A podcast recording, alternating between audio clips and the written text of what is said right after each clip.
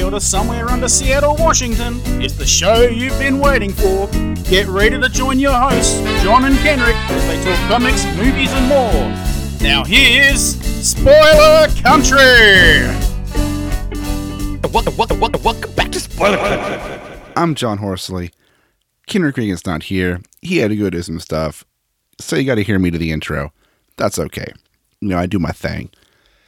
So tonight's episode, or today's episode, or this afternoon's episode, or this middle of the night's episode, it all depends on on where you're listening to it throughout the day. So go ahead and pick whichever one of those best fits your time of day listening. That's fine. You know, whichever one you want. We talk about Norwescon, and by we I mean not me, because I'm actually not on the episode except for hearing this intro. So Kenric's able to sit down with Michael from Norwescon and talk all about what they do, what it is, what it means, and kind of what you get when you go to that convention, which is really cool. Unfortunately, I wasn't able to join the conversation. At the last minute, I had a, a work thing come up where I, I couldn't I couldn't be scheduled to get if I had to not be available. So unfortunately, you're only going to hear my voice now, but you will hear Kenric talk to Michael from WestCon. Now, so since I know you all care, I'll kind of update you on my house a little bit. You know, I've, we, Kaylee and I, my wife and I, we got the house, we moved in, we were unpacking, we're going through stuff.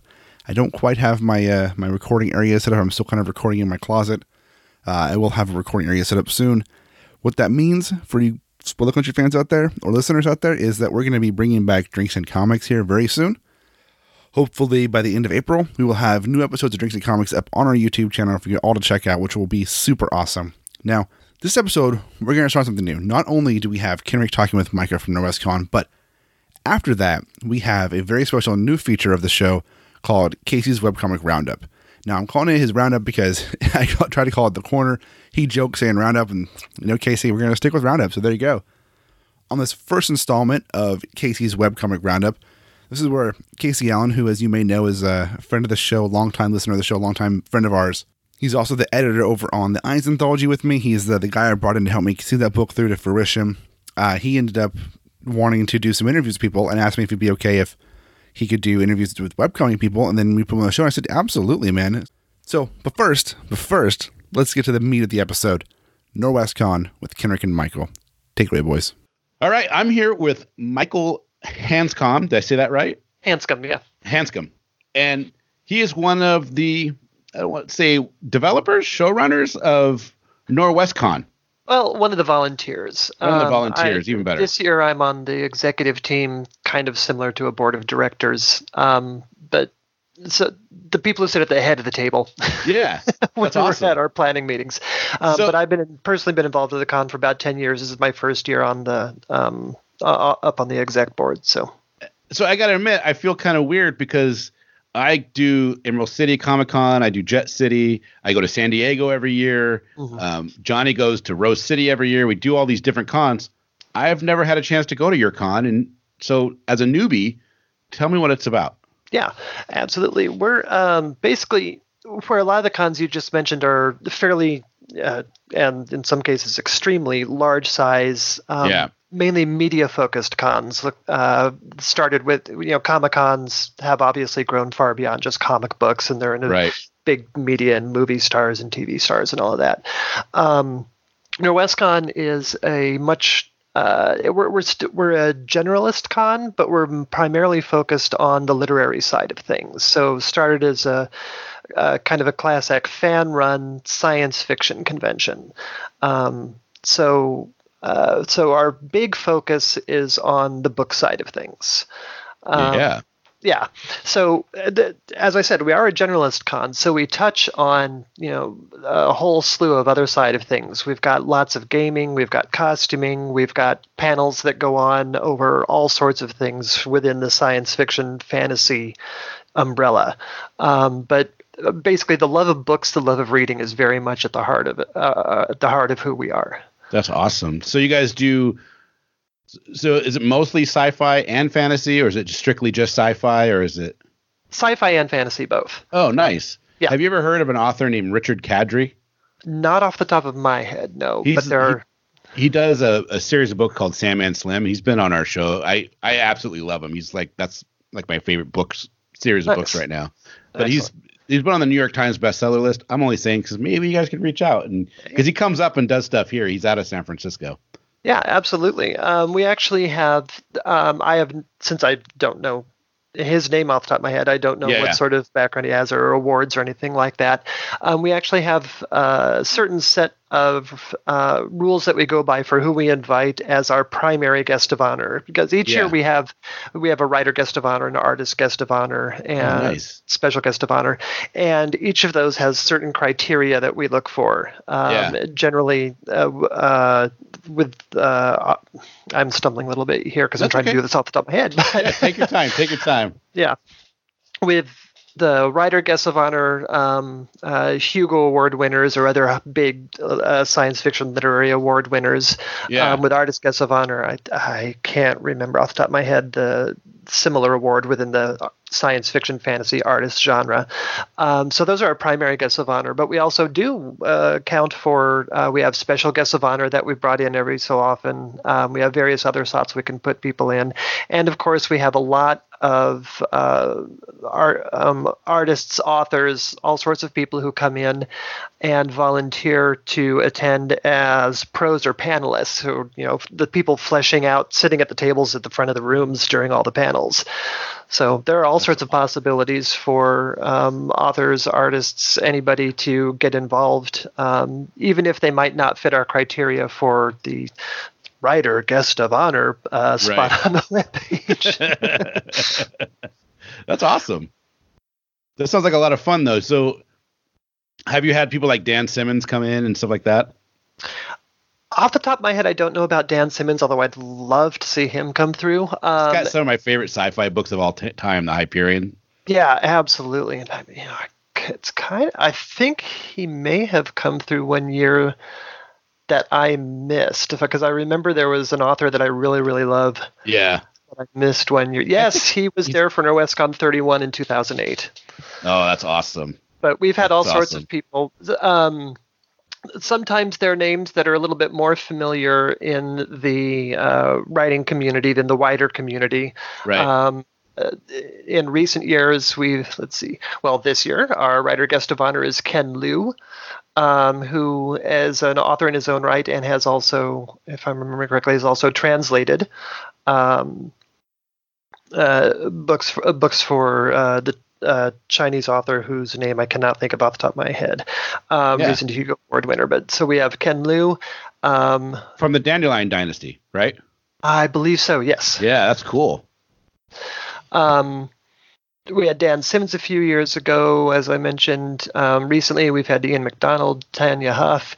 Uh, just a couple of years ago in NorthwestCon 38, we actually had George R. R. Martin, which was a lot of fun. Wow. Yes, right. You know, Game of Thrones. Well, it still is huge, but it was huge at the time, and it Yeah. still is. Getting him to come in was uh, was a real treat. That is cool. That is way cool. So And how then- big is this con? Like when you go, how many people do you think it will be there? It every year I get together with about three thousand of my closest friends. Oh, that's awesome. That's Yeah, a perfect size because you feel more intimate with everything that's going on.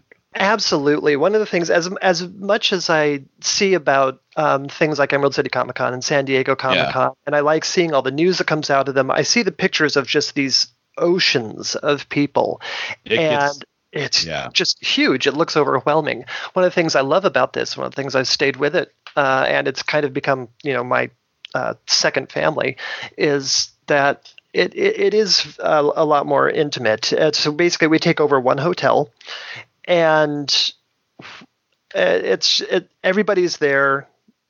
The whole thing is going on. It's a much more uh, friendly, familiar atmosphere, I think. Yeah. Uh, one of the things, the comparisons I like to draw is that a lot of times at the larger comic cons, because you do have these like big media stars, you know, you have to pay what sixty dollars up for autographs and stand in line. Oh, Yeah, yeah, it gets kinda crazy. this. Yes, um, we have our uh, we have autograph rooms. The price you have to pay for getting an autograph is being willing to stand in line for a little while. Um, and we try and keep the lines reasonable. There have been a lot of times when our guests of honor always uh, are very much a part of the convention. They're on a lot of different panels, and there will be times. There was one year um, we had our artist guest of honor at that point. Uh, it was uh, John Jude Palencar.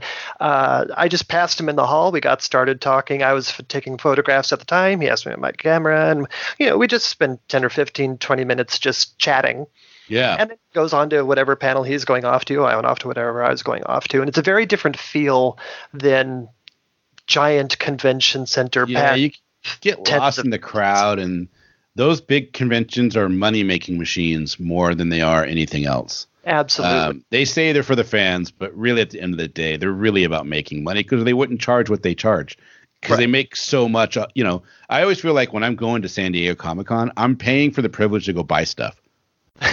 that sounds know? right. Admittedly, I've I I went to Emerald City Comic Con a number of years ago, but I, Yeah. and I haven't been back since. Just it's not really my thing. But I do have a lot of people who, a lot of friends who are big fans of those and the, the, that Yeah. those kinds of cons and that. And I, I don't certainly don't want to speak ill of them because they're also Sure. part of the larger convention family.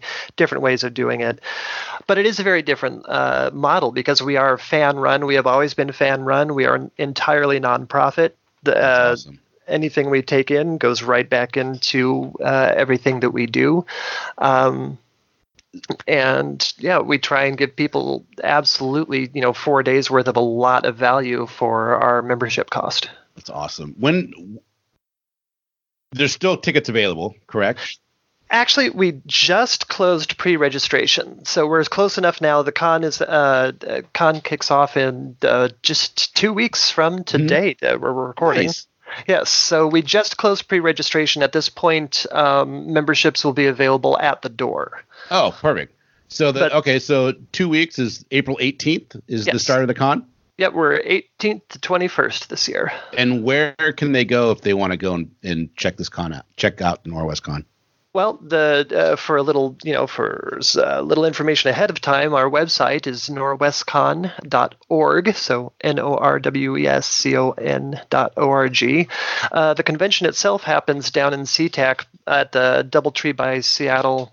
Hil- DoubleTree by Hilton Seattle Airport, just across from the airport.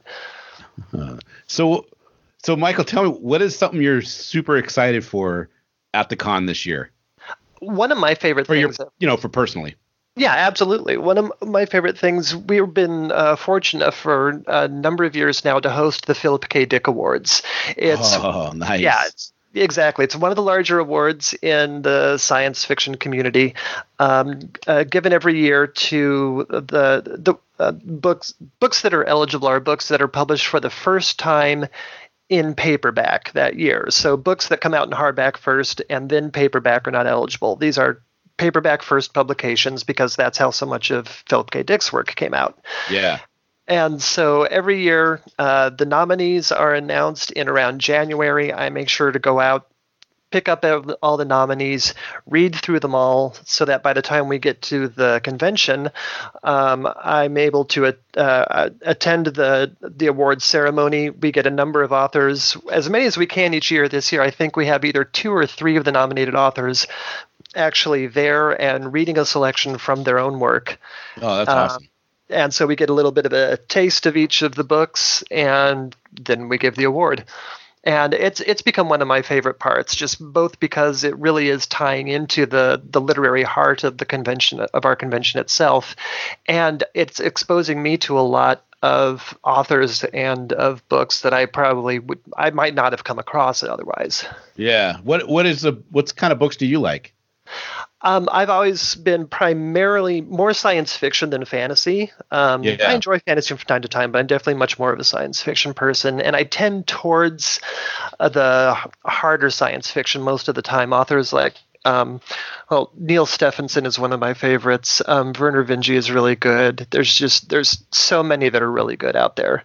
That's um, cool. Just personally, I'm going through a project right now where I've started. Re- I'm working my way through the entirety of every Hugo Award winning novel.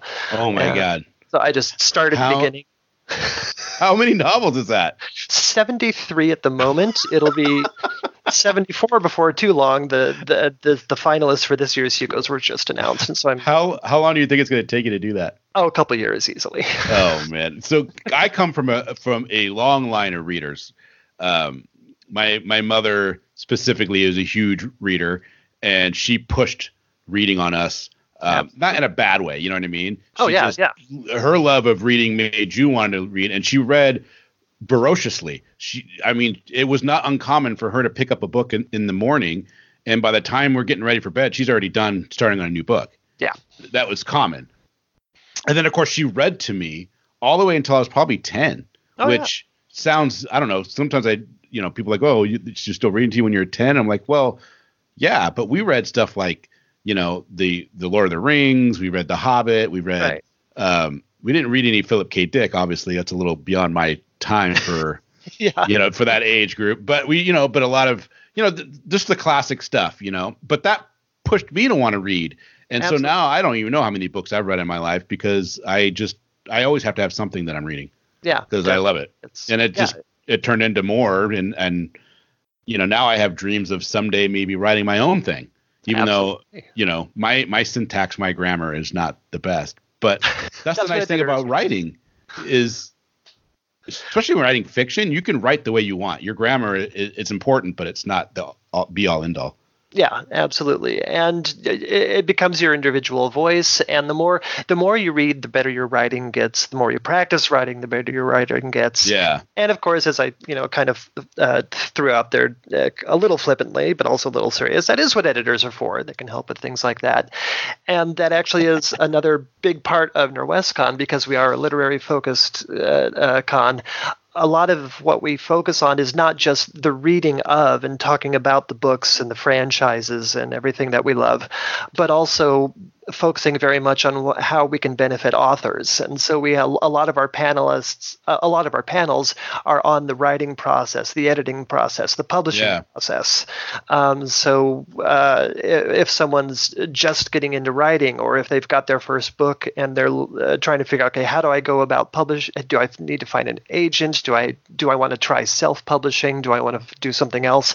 We're going to have some sort of we're going to have panels. We're going to have people who have been in those situations, both on the self-publishing side and on the larger, uh, I guess, corporate publishing side, who are going to be able to be there and and uh, give panels and give their talk about their experiences. So that that's a large part of uh, we we try and encourage people, not just on you know the enjoying the consuming end, but also the creation. You know, find those stories Yeah. you want to tell, and find ways to get them out there.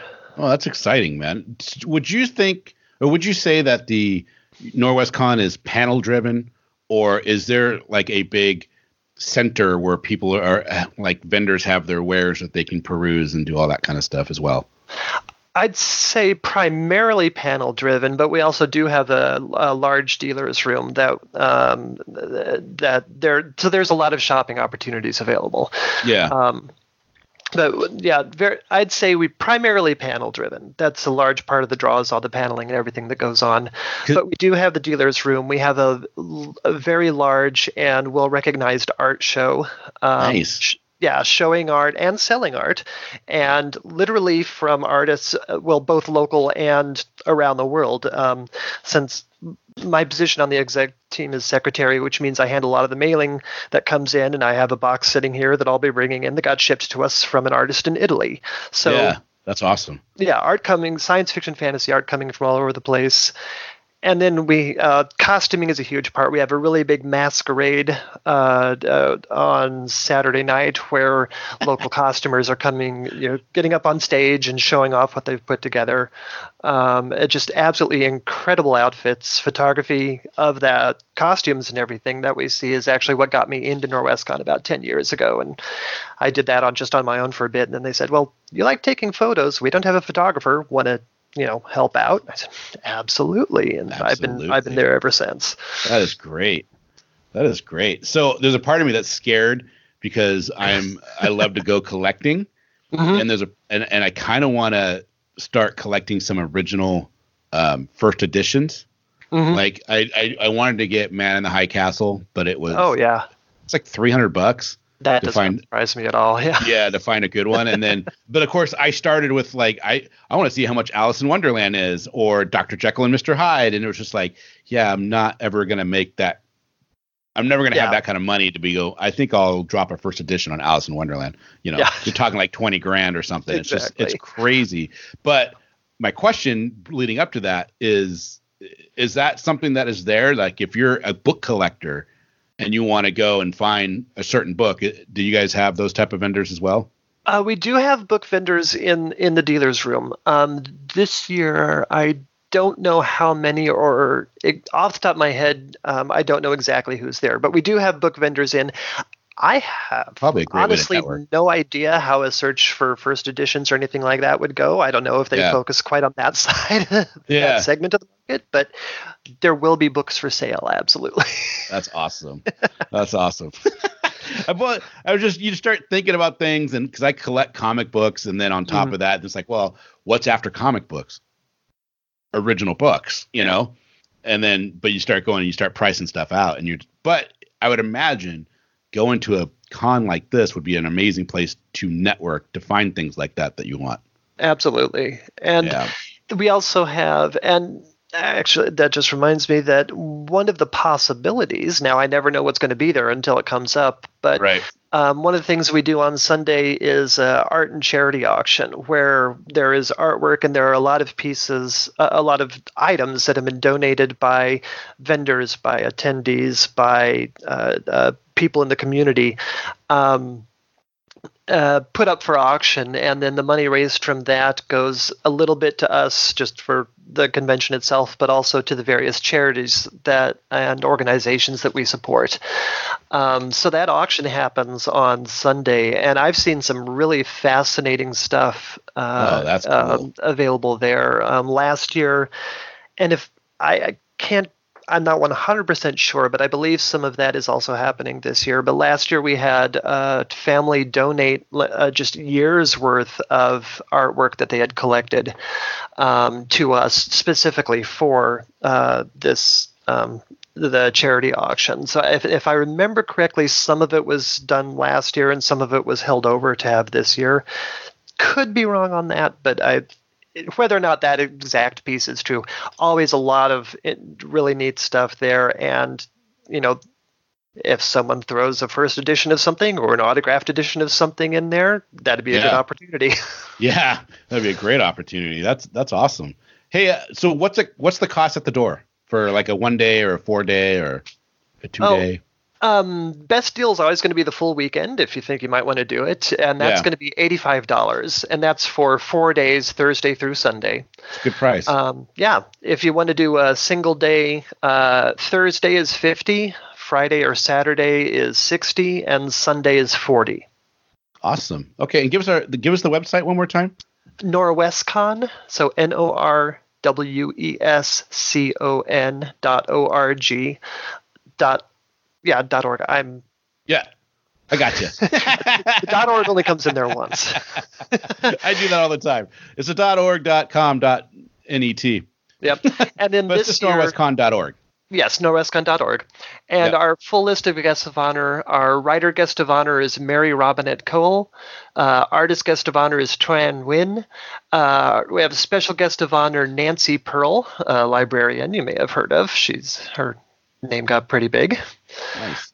Um, sorry, my web pages. Uh, we have science guest of honor Dan Koboldt, a genetics researcher, also a fantasy sci-fi author. Um, honor professional Neil Clarke, uh, editor and publisher of Clarkesworld magazine, is going to be there and assisting with some of the writers' workshops. And then our spotlight publisher is Subterranean Press. Subterranean Press. I've heard of them. Yeah, Yeah, that's awesome. Cool. So- well, there you guys go. Michael Hanscom, thank you so much for joining us today. Norwescon, April 18th at the Doubletree in SeaTac. Yep. 85 at the door for the weekend, and that will be your best your best buy. Yeah, definitely. Yeah. If if you think you might want to go two days, then it's it, it's a better deal just to go ahead and get the the full weekend membership. Yeah. Well, you guys get down there and check out Norwescon. It sounds like it's going to be a lot of fun. I'll be there, so we'll have to meet up. Yeah, definitely. Cool. Thanks, so much for letting me uh, babble at you for a little bit. Thank you. Thanks for coming on. Absolutely. All right, Kenric, man, thanks so much for doing that. I'm sorry I couldn't make it. Sorry, Michael and everybody knows that couldn't make it. Sounds amazing. Sounds awesome. And now let's check out Casey talking with Tiffany McLeod from Crystal Visions. Today, I am going to talk to Tiffany McLeod, who is the artist and, and one of the creators on the comic Crystal Visions. And um, Tiffany, tell us a little bit about yourself. Well, um, I am currently living in California. I am a self-taught artist. I've been drawing since like early 2000s in my like late teens. Uh, I gravitated more to watercolor, so my style is very watercolor and it's very emotional based. At least that's what I've been told. Um, I just gravitate to what I like. um, a little bit about my web comic. Uh, it was created by me years ago. I had this idea, and I'm not sure, I don't quite remember where the idea came from, but I think I was probably watching, binge watching a lot of um, Studio Ghibli movies with a lot of strong female characters. and the idea just came up for uh, Crystal Visions. I worked on it a lot for a number of years by myself. I didn't really get anywhere. Um, I then recently, in the past two years, I joined a creator group of uh, all female creators. At the time, it was called the Ladybugs. Since then, it's been disbanded. the group uh, uh, closed. Um, but in that group, I was able to meet uh, Brianna Shackelford, and I decided at that point that I was like, okay, I'm an artist and I've been struggling with writing for like the past eight years. I need help.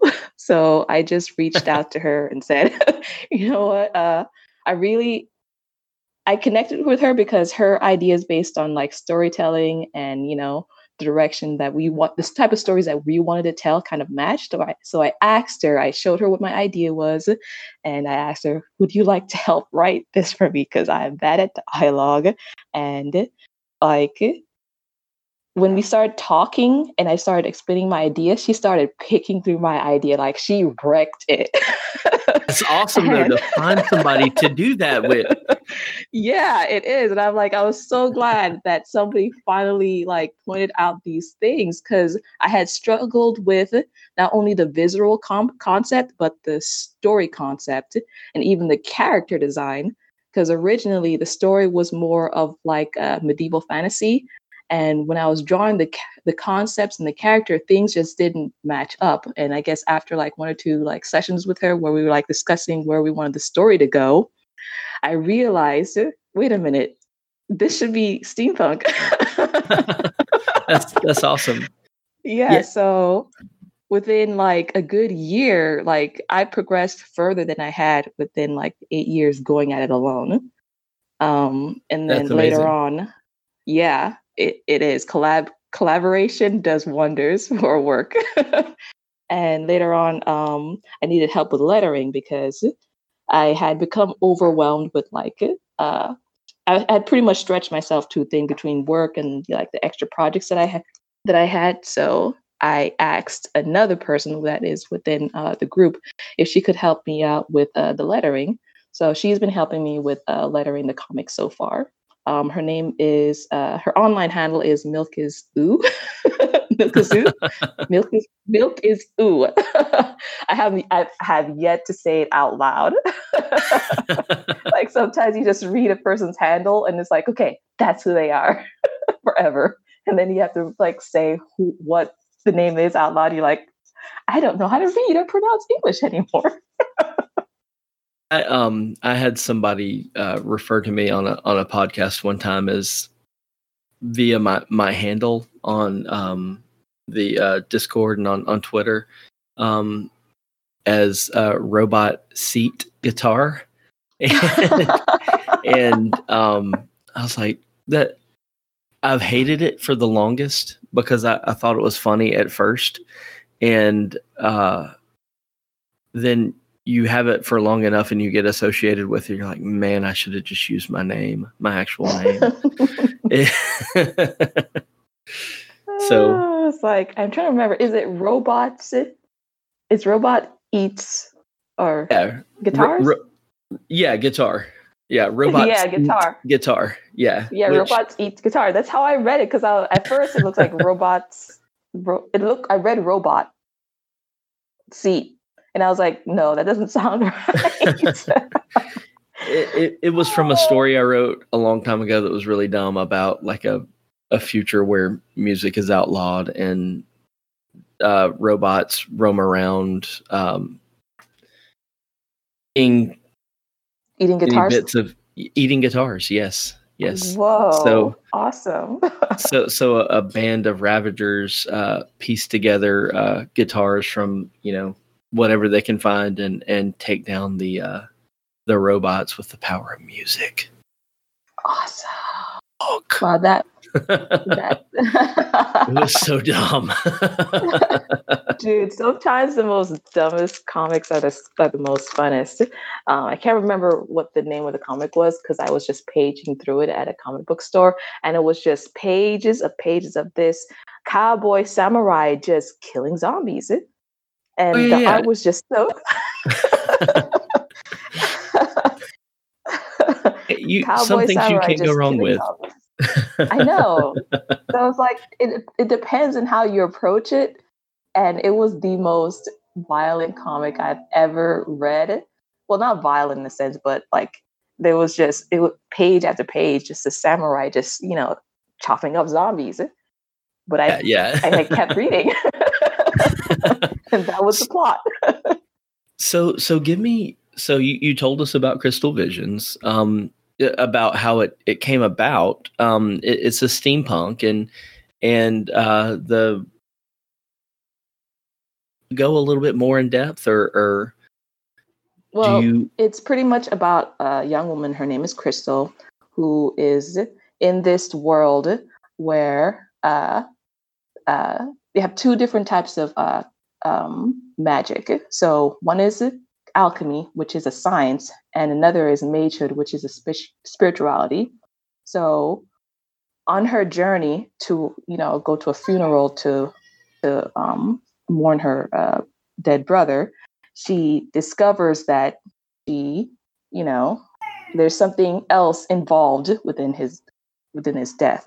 So it's mainly about her own journey to understand uh, what divides magic and science in that world. And That's along awesome. the way, she, yeah. So along the way, she you know gets entangled within like cons- you know conspiracy and some secrets and giant monsters. which you can't go wrong with giant monsters. yeah, giant monsters. Yeah. So within that world, I included giant monsters because I wanted to draw giant monsters. Sometimes a cigar is just a cigar. I mean, you can. yeah. Uh, there, there doesn't have to be any reason for giant monsters. They just are, and that's awesome. Yeah. So, they, they, they just are. And I we, we figure out a way to, you know, incorporate it into the mythos of the world. But if I go into detail with what the mythos is, I think I might be uh, giving away some uh, some story. oh yeah, yeah. Don't give it just- away. Just- yeah, so I'll just leave it at that. And so, you've always been into comics. I take it. Hmm? Like, like where, where did, how did you get into comics? Like, what was the thing that that made you go like, I really want to do that? Well, I had always read comics growing up. Um, I think I believe I first started with Archie comics. They were funny and cute, but And they now, really. oh my God, Yeah, they're they weren't going really my nuts now. Yeah, yeah, they're nuts now. They're the type of story that I probably was looking for in an Archie comic, but I was told to read more You- in school, so they told me to read Archie comics, and I was like, "Dear God, this is like." They probably said, "Oh, you're a girl. Here's an Archie comic." Yeah, here's an Archie comic. And then slowly, somehow, through like sheer randomness, I picked up Akira. And I was like, this is what comics should be. and That Akira is- led me to uh, Sandman, which led me to um, uh, to some other other stories. And along the way, like, because I got really into like uh, manga comics, I got into anime, and you know, I, I'd watched Sailor Moon and it was all fun. I was more like a little Disney kid. Like my, Yeah. my, my still my favorite stories was you know Gargoyles, which is very you know That was you know character that was off the chain. But I got into was- comics, yeah, because of those type of stories. Akira, um, uh, some Sandman comics. I liked the way the Sandman comics tried different artists and different art styles. That really impressed me.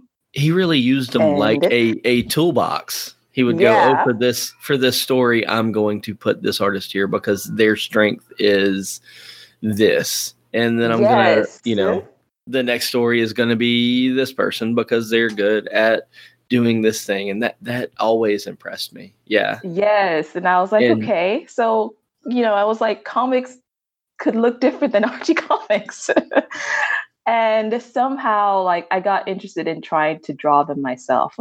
Um, I started learning by myself, mainly through online tutorials. A lot of them were very anime based.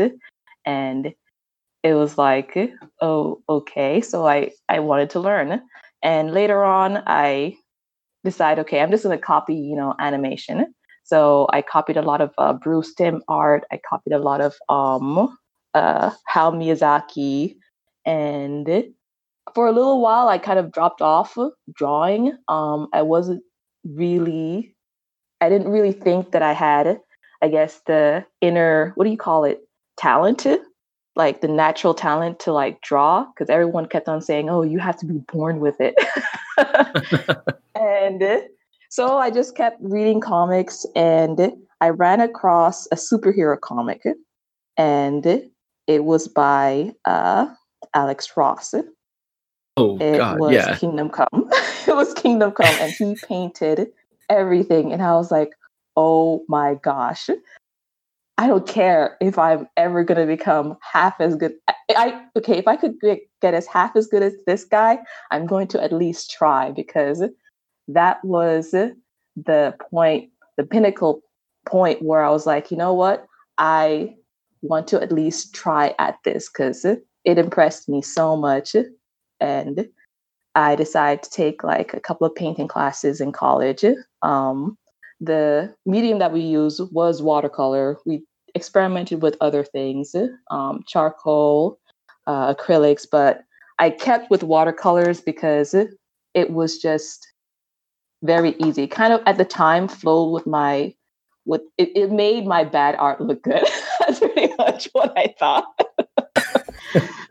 at the time it made my bad art look good. So I just kept up with it. And the moment I decided to draw my comic is was when I had like a couple other ideas before, but I I one day pretty much just sat down, okay, what was the story out of all the stories that I've seen that I have, you know, get to read?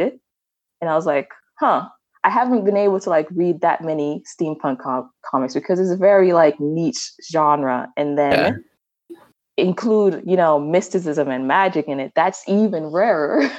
so I was like, okay, I'm gonna make an attempt at a story that I would like to read. so that's how I got into comics. And It's awesome. uh, I- after struggling with it for like a couple of years, I believe, you know what, let me take a step back. I forgot to include the comic jam. so, so my style that you see right now was pretty much refined during the first two uh, pages that I did at the comic jam. I had never before attempt. I had like attempted like some watercolor drawings, digital watercolor drawings on the side on my own that I never share with anybody. But to attempt to do a page comic, um, that was done at the comic jam. That was that's when I made my first attempt, and What- what- that's when I started doing it for the the web comic. when I first saw your your art with the watercolors, I was just like, "This is amazing! Nobody's doing this." And that that's one thing I really love about the our our little tiny group is that we have so many different styles um, Yes. of writing and of art, and uh, I mean now we're we're you know we've got people that do letters and they're adding more Yes, to it. You, you were talking about your letters for uh for Crystal Visions and ha- having somebody take over that task, and oh my God, is it not like night and day having somebody that can do that? And you yes. don't- you you don't get how important it is until you actually see the difference between somebody whose job is to letter, and then you know, you just putting it on the page yourself.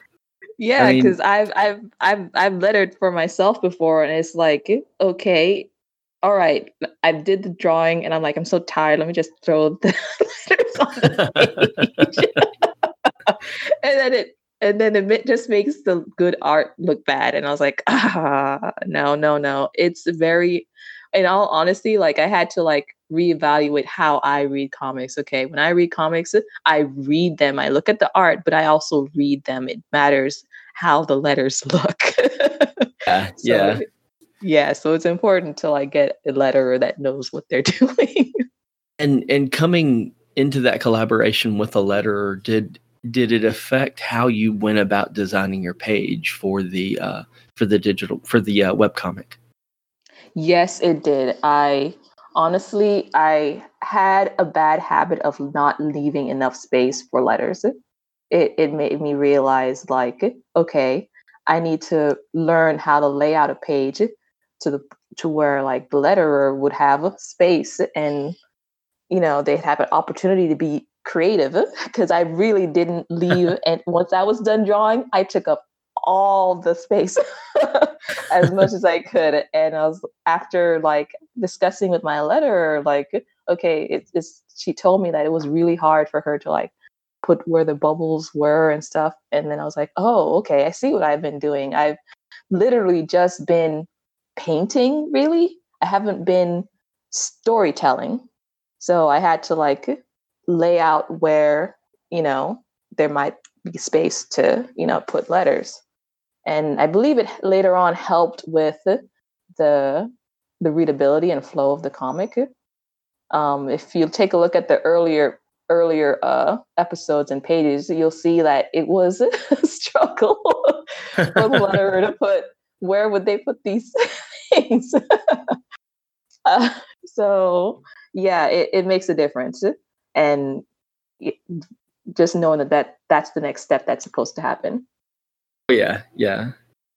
I um I was just recently I finished reading Mr. Miracle by uh, the uh, Tom King run, which is fantastic. But I I was looking at the art and everything was nine grids throughout the whole book, so like nine panels per page on every page, and Yes, I I, I, felt read so that bad. one too. oh my god, I felt so bad for the the letterer. Like, Yes, Like I the- did. I, I I was like, it was it was a an amazing concept to like do nine panels, but a lot of the work felt felt like okay the it it felt like it ha- it was the artist, but it fe- felt like you know the letterer just had to cram some stuff in there. Like I, That- I that noticed was- that. Yeah, I noticed that the font was slightly smaller than usual. I don't know if that if it was just me. I Yeah, didn't really yeah. compare it to. Mitch, I don't know how to pronounce his last name. The artist Mitch Gerard or whatever. Oh my gosh, his art is fantastic. And yes, like the nine panel grids throughout the whole book, I was like, that's almost sadistic. Oh my god.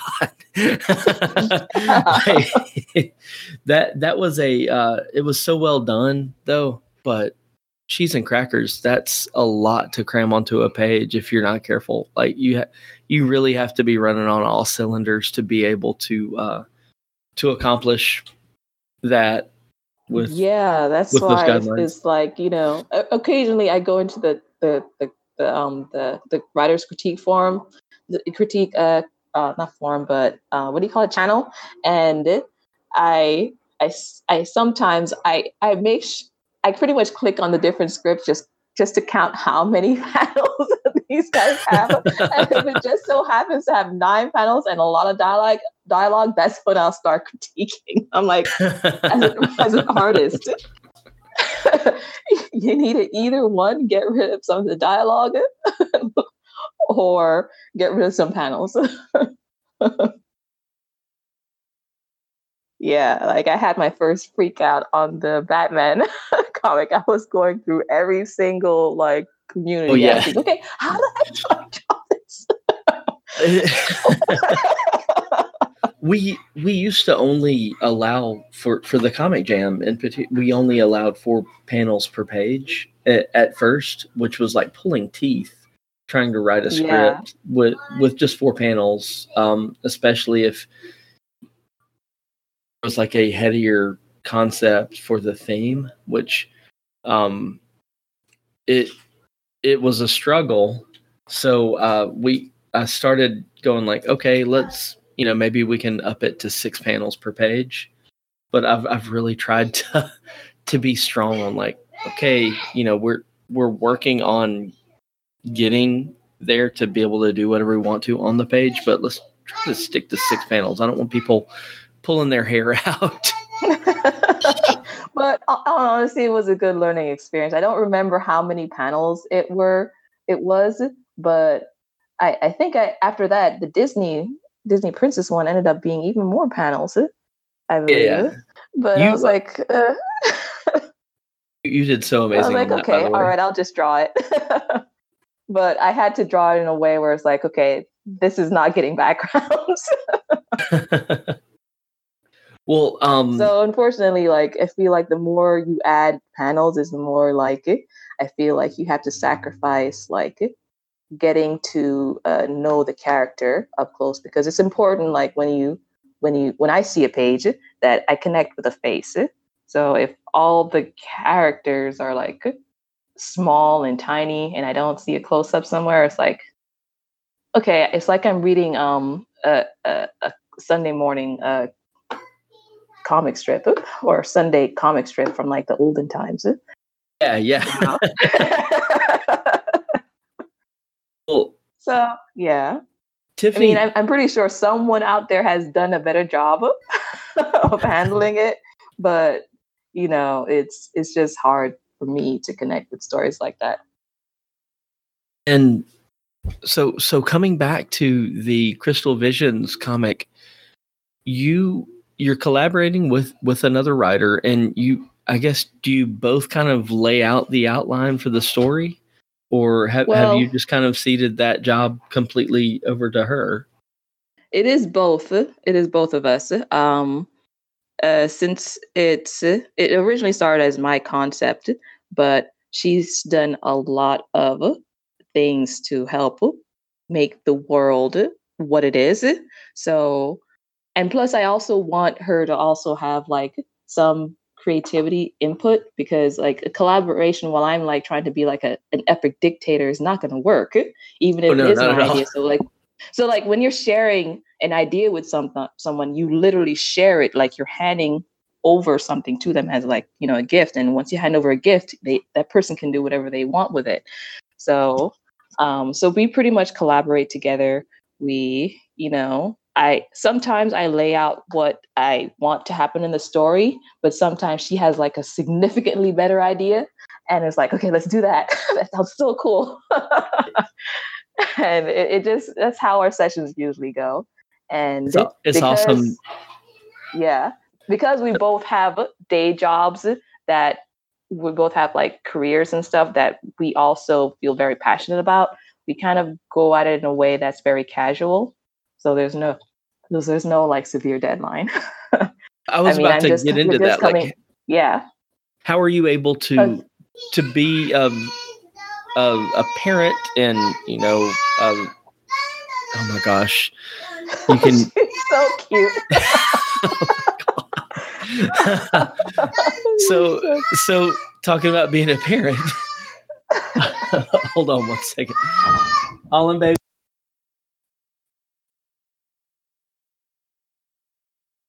keep it down and she said no.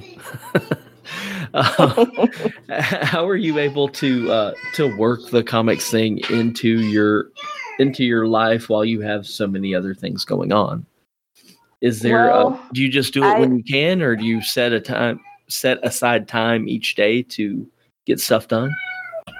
In the beginning when i first had my son and my family was brand new it was very very very hard because i was used to having like time blocks that i could schedule to do these things. And I, I started little by little. So first i decided okay whenever whatever like 10 minutes that I had, I was gonna do something. So I would use whatever time that I had to do something. And as like my son got older, it became easier to train him or let him know that when I'm doing this thing right now, that is what I'm doing. Um, and it's easy now. It's easy to distract him because I have technology and TV, right? So like, Yeah.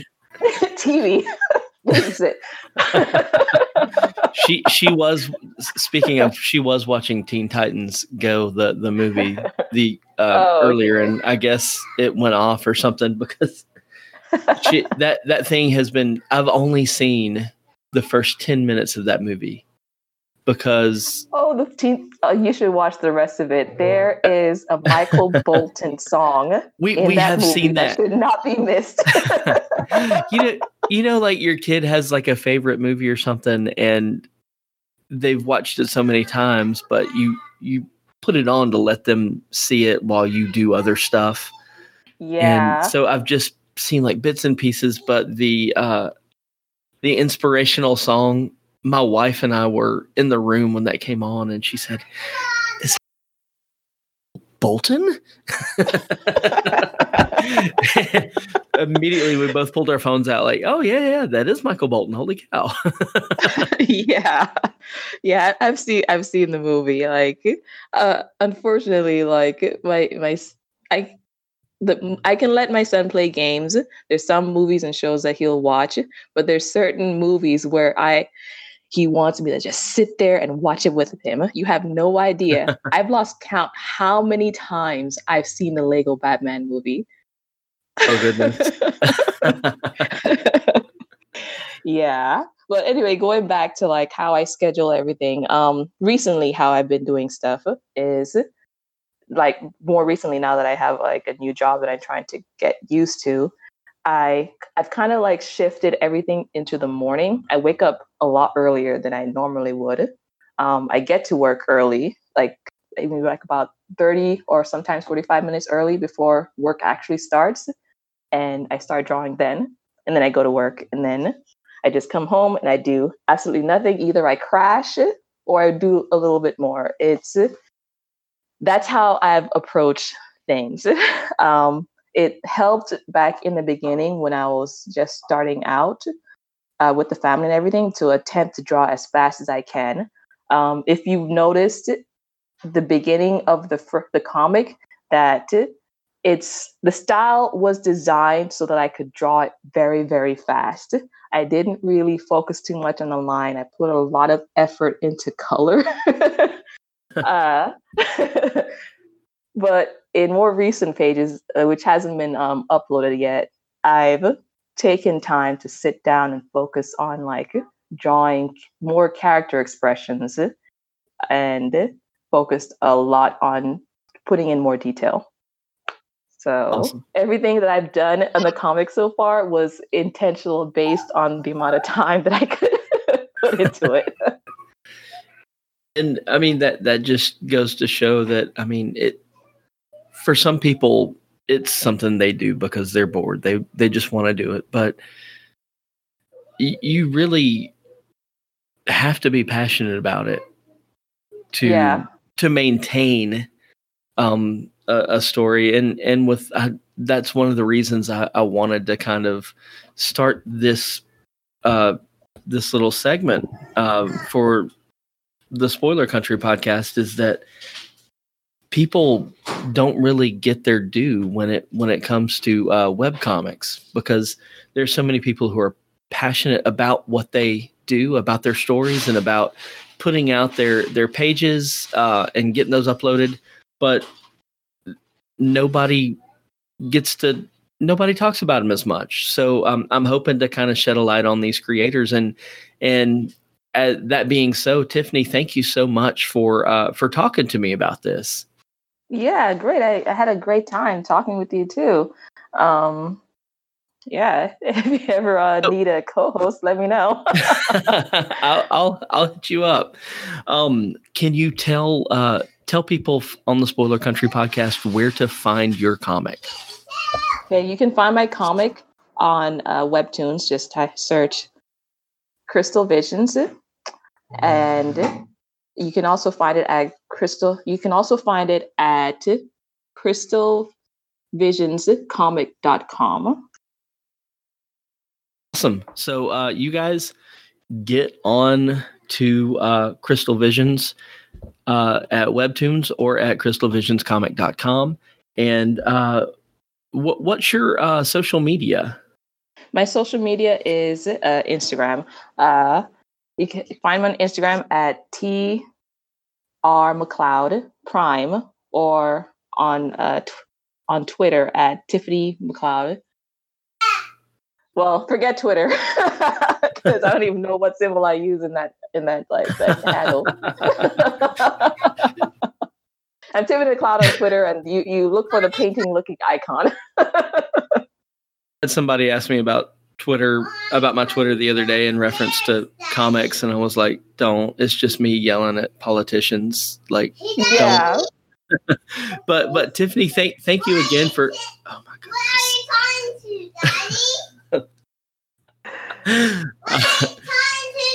I'm talking to my friend Tiffany. I'm, I'm uh, Tiffany. I'm gonna go ahead. And Wow, you're gonna have to have you're gonna have a time editing this. yeah, yeah. All right. Hi. Say, say hey to Tiffany Holland. Hey, Tiffany. Hi, Holland. All right, Tiffany, you have a good day. Okay. All right. Okay, you Right. too. Thanks for having me. No problem. Thank you for coming on. And that's a show, man. Thank you so much for listening. Thank you, Casey, for talking with Tiffany, and Tiffany for coming on and talking with Casey. Thank you for Michael for coming on and talking with Kenric. Thank you, everybody who's listening. As always, we are Spoiler Country. You can hear us everywhere podcasts are heard. Every podcatcher, just type us in, you'll find us. We are on all the social medias. We're on the Twitters, the Instagrams, the Facebooks, all of them. Just search for Spoiler Country. If you want to contact us, you can email us at spoilercountrygmail.com. You can catch out our website at scpod.net. You can leave us a voicemail at 707 656 2080. Again, 707 656 2080. And you know, as we always say at the end of every episode, open your mind, read more.